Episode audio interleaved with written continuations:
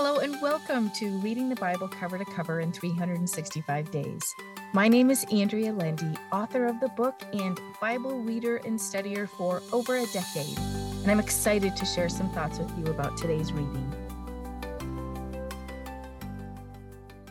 Welcome to day 272 of Reading the Bible Cover to Cover in 365 Days. Let us pray. Oh Lord, thank you for showing us how much you love us as we read your word. Help us receive more of your love today. In Jesus' name, Amen. Let's see what Jesus is teaching in Matthew chapter 5. We read the Beatitudes today. The word beatitude comes from a Latin word which means blessed or blissful. In fact, Google defines it as supreme blessedness. The Amplified Bible further defines blessed in five of the Beatitudes to mean happy, to be envied, and spiritually prosperous, with life joy and satisfaction in God's favor and salvation, regardless of the outward conditions. Any way you look at the Beatitudes, it is a supremely blessed, blissful, and beautiful experience. We can ask God to help remind us to be extraordinarily grateful for His blessings, and in particular, His blessing of grace that He so bountifully pours over our lives with the sacrifice of His Son, giving us eternity with Him in heaven. Let's take a look at each Beatitude. Jesus says the humble will receive the kingdom of heaven. Typically, we associate kingdoms with royalty and privilege, but Jesus tells us it is the humble who receive his kingdom.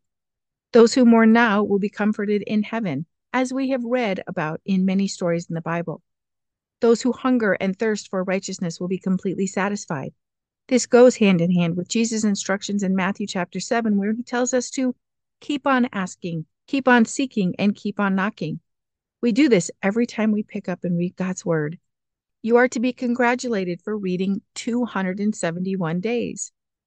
The merciful shall obtain mercy. The pure in heart will see God.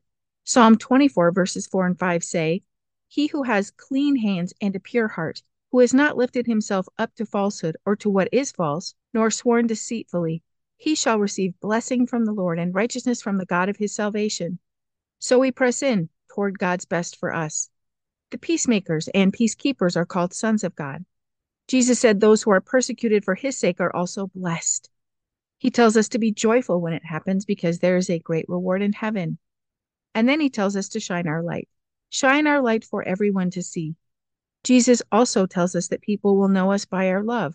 So let us focus on shining our light by loving others today. Last, Jesus shares more words of wisdom as he continues to preach.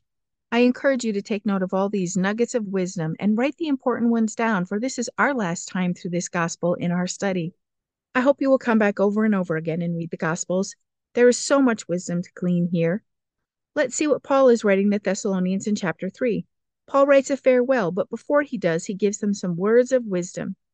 Verse 3 says, Yet the Lord is faithful, and he will strengthen you and set you on a firm foundation and guard you against the evil one.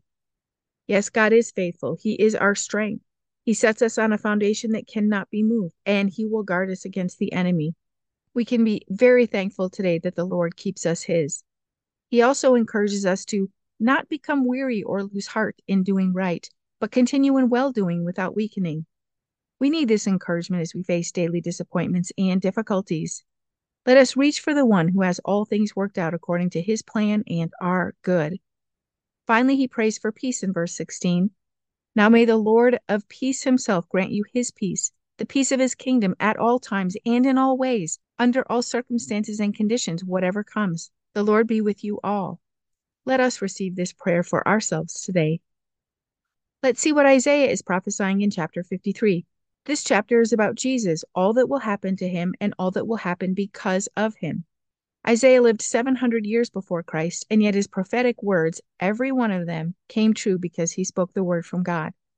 He prophesied that Jesus would be despised and rejected, have sorrow, pain, and sickness, bear our sickness, weakness, and distress, be wounded for our transgressions, be bruised for our guilt and iniquities, be oppressed, be afflicted, but submit to it all in quietness, and be a sheep led to slaughter.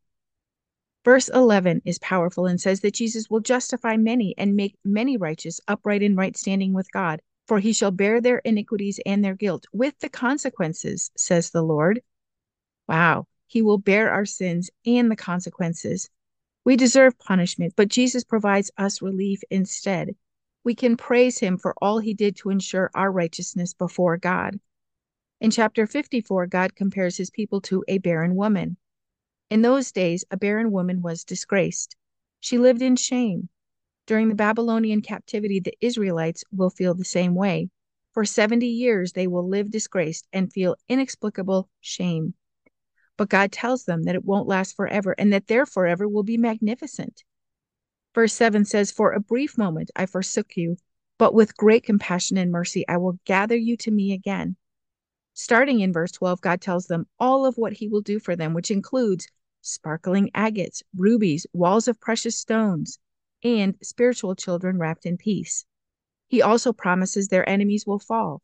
And then in verse 17, he tells them, But no weapon that is formed against you shall prosper, and every tongue that shall rise against you in judgment you shall show to be in the wrong. May we receive God's word here today for ourselves. Lots of words here today that we can take for ourselves. His promises will never fail. He provided all this through his son, Jesus Christ. The battle has been won, my friend. The battle has been won. Well, let's see what we can learn from Psalm 91. This psalm was written by King David. He was fortunate to spend spiritual time with Almighty God. The Lord was his refuge and fortress, and he is our refuge and fortress too. Verse 1 says, He who dwells in the secret place of the Most High shall remain stable and fixed under the shadow of the Almighty, whose power no foe can withstand. This amazing promise mirrors the promises we read in Isaiah today. No enemy of ours can stand against the Lord. Verse 7 says, A thousand may fall at your side and ten thousand at your right hand, but it shall not come near you. Then he writes that no evil will befall us. Verse 11 says, For he will give his angels a special charge over you to accompany and defend and preserve you in all your ways of obedience and service. This is one of my favorite verses in the Bible. God is our help, and he sends help. Enjoy this psalm and meditate on these beautiful verses. This is a psalm we can refer to often in times of distress and in the best of times. Let us pray. O oh Lord, thank you for showing us your perfect love for us in your word. Father, help us hold on to your promises in good times and bad. Keep our eyes on you and keep us seeking you all the days of our lives. We pray that you keep us yours. In Jesus' name, amen. Thank you for walking this journey with me and being a faithful reader of God's Word. I pray that He shows Himself as the God who loves you deeply and cares about every detail in your life. Come back tomorrow for some more thoughts and insights as you read God's Word.